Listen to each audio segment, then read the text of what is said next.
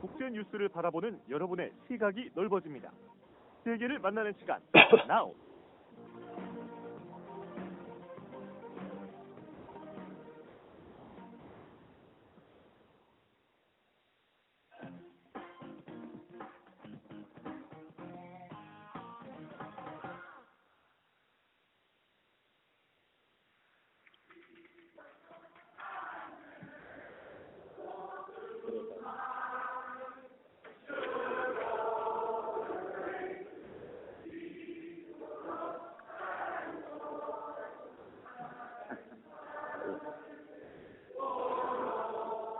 현지 시간으로 지난 1월 29일 유럽 의회가 이 브렉시트 협정을 비준하는 자리에서 의원들이 손을 잡고 노래를 부르는 현장음을 지금 듣고 계신데요.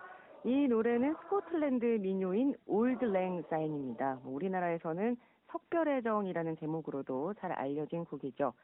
이첫 회원국 탈퇴라는 초유의 사태를 맞은 EU에게 앞으로 어떤 과제들이 남아있을지 오늘은 유럽 전문가와 이야기 나눠보도록 하겠습니다. 대구대학교 국제관계학과 안병옥 교수 전화 연결돼 있습니다. 교수님 안녕하십니까? 예, 안녕하세요. 반갑습니다. 예. 아, 저희가 지금까지는 이 시간에 브렉시트를 다루면서 영국 입장에서 브렉시트 이후에 어떤 것들이 달라질까 이런 것들을 저희가 주로 집중적으로 얘기를 했었는데 오늘은 EU의 입장에서 브렉시트 이후의 파장에 대해서 좀 분석을 해보려고 하거든요. 예. 어, 먼저 EU에게 있어서 브렉시트란 어떤 의미일까요?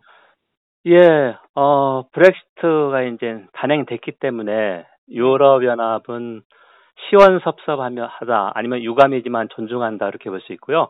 네. 그 집행위원장 폰 데어 라인 집행위원장이 아주 간단하게 얘기했는데요. 우리는 당신 영국을 항상 사랑할 것입니다. 결코 멀지 않습니다. 헤어짐의 고통 속에서만 사랑의 깊이를 안다 이렇게 얘기를 했는데요.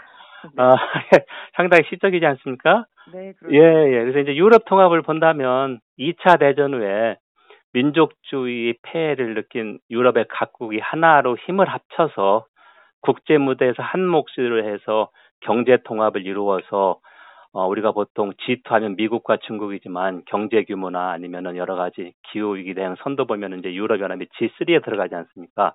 네. 그래서 이제 평화 프로젝트에서 유럽 통합이 잘 돼 있었는데 어, 주요 상계 회원국이 하나인 독일, 프랑스, 영국, 영국이 자발적으로 그것도 이제 국내 정치적인 이유가 크기 때문에 이렇게 탈퇴를 해서 아쉽지만 이제 어, 뒤로 하고 유럽도 이런 어, 원심력에 휩쓸리지 않고 어, 구심력을 좀 강화하려고 한 그런 입장입니다. 네. 그래서 말씀해주신 대로 앞으로 유럽 연합이 해결해야 될 과제들이 상당히 많을 것 같은데 어, 일단은 올해 12월 31일까지가 이제 전환기라고 해서 영국과 EU가 이제 협상하는 기간이 지금 생겼는데요. 예. 아무래도 가장 관건이 될 부분은 무역 부분이 아닐까 싶은데 지금 이 무역을 가지고 이 무역에 대한 규제와 기준을 가지고 EU랑 영국의 간극이 지금 굉장히 큰 상황이죠. 그렇습니다. 아, 유럽연합 EU가 이제 영국을 빼고 27개 나라인데요. 네.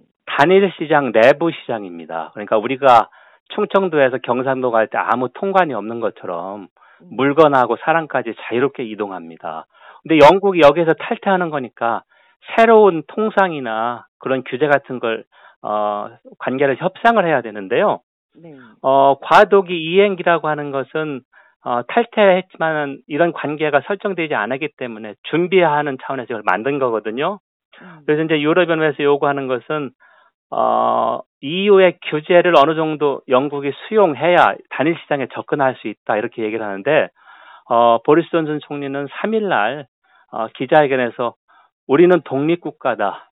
EU의 규제를 절대 따르지 않겠다. 이렇게 해서 이제 어, 협상의 포문을 열었는데 물론 이제 최고 한도로 높인 것입니다. 이제 앞으로 어, 협상 과정에서 어, 요게 이제 서로 조정되는 거죠. 그렇게 봅니다. 네네.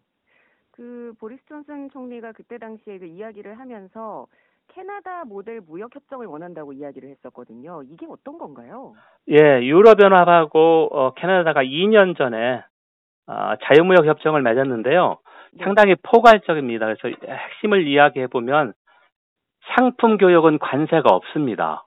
음, 예, 하지만 서비스는 제한적으로만 자유시장이고요. 네. 그리고 어, 인력의 자유 이동은 없습니다. 그러니까 브렉시트 음. 주요 이유 중에 하나가 아, EU 시민들이 영국에 많이 와서 복지 뺏어간다는 그런 인식이지 않았습니까? 네, 네. 자, 근데 문제가 되는데 영국은 어, 서비스 교육에서 EU 교육 중에서 서비스 교육에서 석자가 많이 납니다.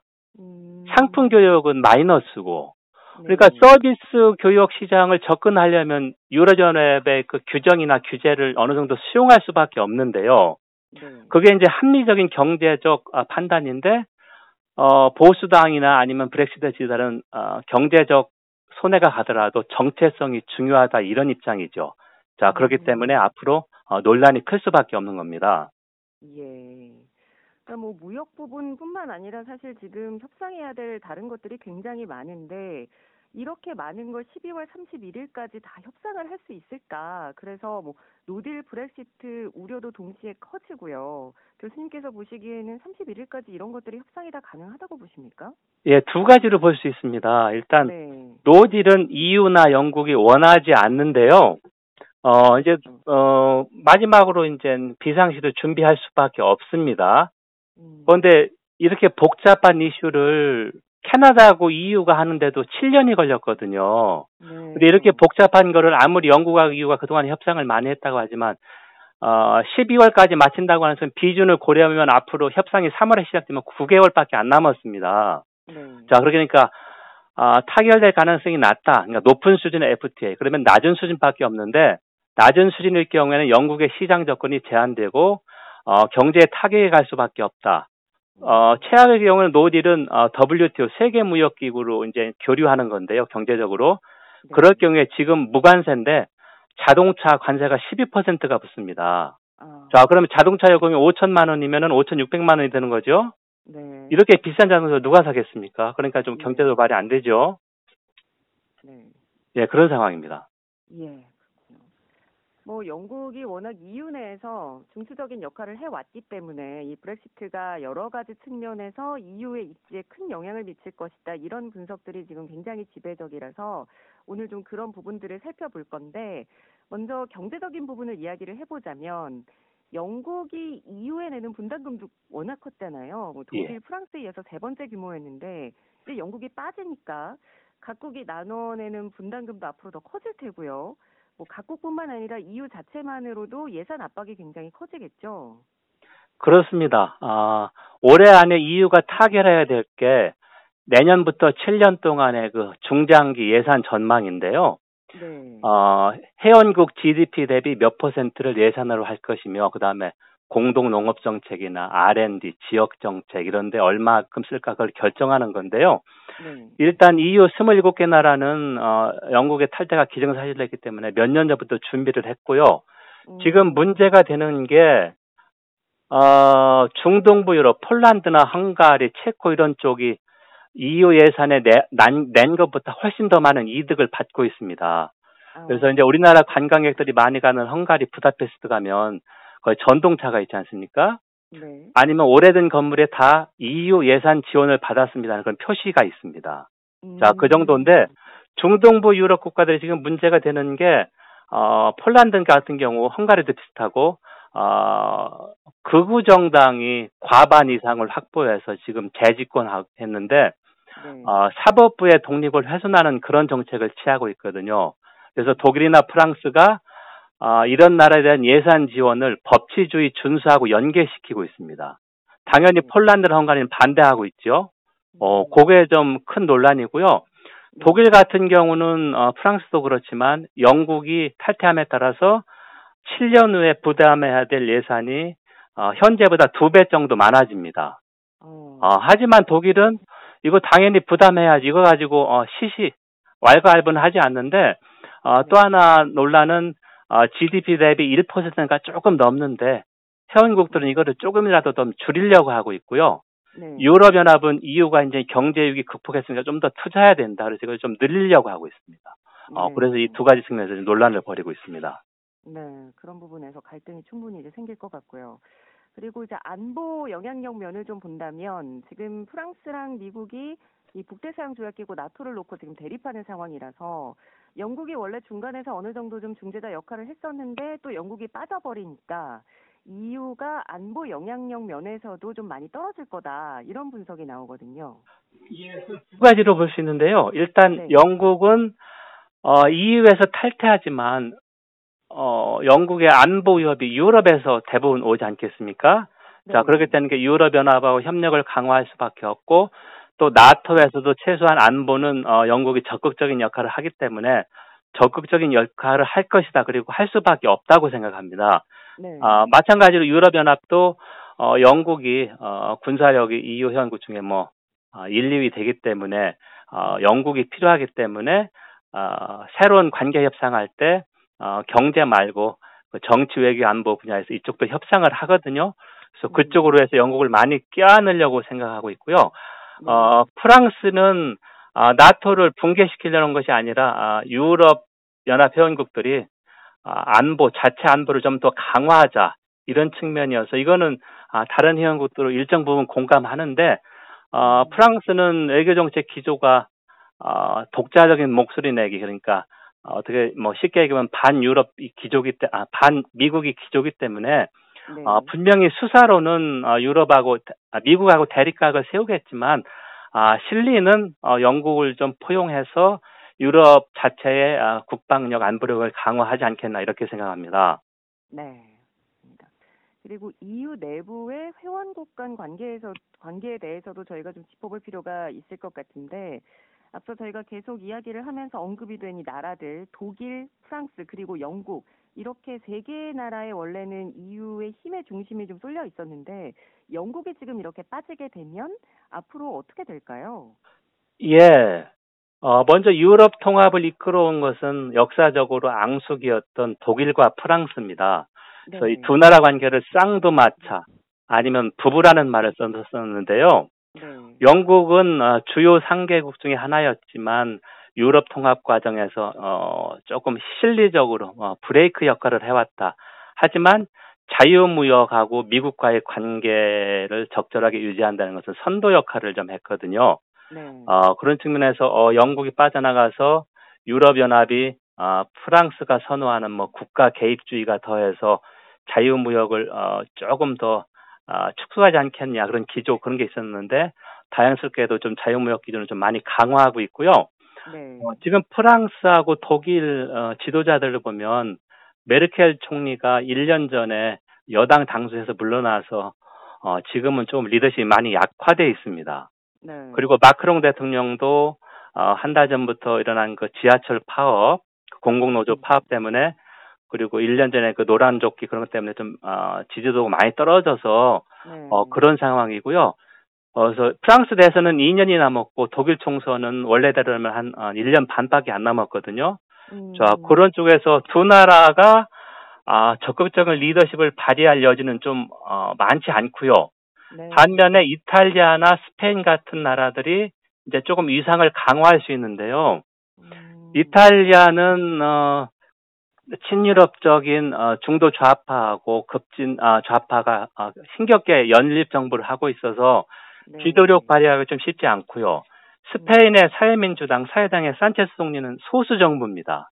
네. 자 그렇다 보니까 어, 분명히 스- 스페인에서 사회당 정부가 들어서서 난민도 적극적으로 받고 그렇게 하지만 음. 어, 유럽연합 그 주요국 이런 정치적 상황을 볼때 아, 아, 적극적인 리더십 발휘는 좀 쉽지 않다 이렇게 생각합니다. 음, 그러니까 그 어느 나라도 적극적으로 뭔가 리더십을 발휘하기에는 각 나라별 상황을 고려했을 때 그리 좀 쉽지 않다. 예, 이렇게 그렇습니다. 보고 계시는 것 같은데요. 예. 그러면 혹시 브렉시트 영향으로 이 EU 자체의 결속력이 떨어진다거나 어, 영국처럼 영국의 영향을 받아서 또 다른 이탈 국가가 나오거나 이럴 가능성은 없을까요? 예. 처음에 브렉시트가 단행됐을 때 이탈리아도 나간다 뭐 여러 가지 말이 많이 나오지 않았습니까? 네. 그런데 이제 브렉시트가 다른 나라한테 보여준 것은 역할 모델이 아니라 반면 교사입니다. 음. 자, 그러니까 영국처럼 되면 안 되겠구나. 아, 이게 쉬운 문제가 아니다. 탈퇴하는데. 영국이 저런 나라가 아니었는데 저 혼란 봐라 이런 식의 거거든요. 네. 자, 그래가지고 이제 이탈리아나 프랑스에서 어, 반유럽 어, 이런 정서가 조금 누그러졌는데요. 분명히 음. 포퓰리스 세력이 없어지는 않았지만 그런 목소리가 잦아든 건 사실입니다. 음. 그리고 또 하나는 어, 브렉시트 국민투표 결정된 3년 어, 반 전부터 유럽연합에 가장 영향 신경을 쓴 것은 어, 원심력을 저지하고 구심력을 강화해야 된다. 어. 그래서 이제 중남미 공동시장 메르쿠스라고 하는 그 2억 5천 명이 넘는 그쪽하고 FTA도 이제 작년에 타결했고요. 네. 그다음에 일본과 FTA도 했고 지금 호주하고 뉴질랜드 FTA 협상도 하고 있습니다. 네. 자, 그렇기 때문에 유럽 통합이라는 게 그냥 진공해서 생기는 게 아니라 항상 위기에 대응해서 어, 회원국들이 공동 대응하는 것이거든요. 자, 음. 그렇기 때문에 조금 더디지만 일단 유럽은 아, 원심력을 저지하고 아, 구심력을 계속해서 당기려고 한다 이렇게 좀 볼 수 있습니다. 예, 알겠습니다. 자, 그럼 끝으로 뭐 영국이 없는 EU의 국제적인 위상이 앞으로 좀 많이 떨어질 거다 이런 분석들도 좀 많이 나오고 있는데요. 이 부분에 대해서 교수님께서는 어떻게 보십니까? 예, 경제적으로는 맞습니다. 그러니까 네. 어, 영국이 인구가 6,600만 명 정도 되고 어, EU의 두 번째 아니면 세 번째 경제 대국이었었거든요. 네. 영국이 빠져나가니까 경제적 위상은 하락하지만 어, 제가 조금 전에 말씀드린 대로 이거에 대응해서 유럽연합은 어, 국제사회에서 규범 그러니까 기후 위기에 적극적으로 대응해서 어, 제가 일주일 전에 여기 인터뷰를 들었는데 그 그린딜 그러니까 녹색 네. 정책, 친환경 정책 리더십 발휘하고 있고요. 예. 그다음에 FTA 자유무역 규범 적극적으로 확대한다. 지금 미국은 어, 트럼프 행정부가 보호무역주의 아닙니까? 네. 그래서 그런 쪽에서 어, 적극적으로 대응을 하고 있습니다. 그래서 음. 어, 이렇게 보면 분명히 위상은 떨어지고 어, 지역 통합의 모범 어, 탈퇴한 게 없어서 하지만 영국이 탈퇴해서 그 조금 훼손됐지만 어, 계속해서 유럽 연합은 좀 노력하고 있다 이렇게 생각합니다. 네, 이유가 앞으로 해결해야 될 과제들이 또 많을 것 같습니다. 오늘 말씀 잘 들었습니다. 고맙습니다. 감사합니다. 네, 지금까지 대구대학교 국제관계학과 안병옥 교수와 함께 이야기 나눴습니다. 1부는 여기서 마치고요.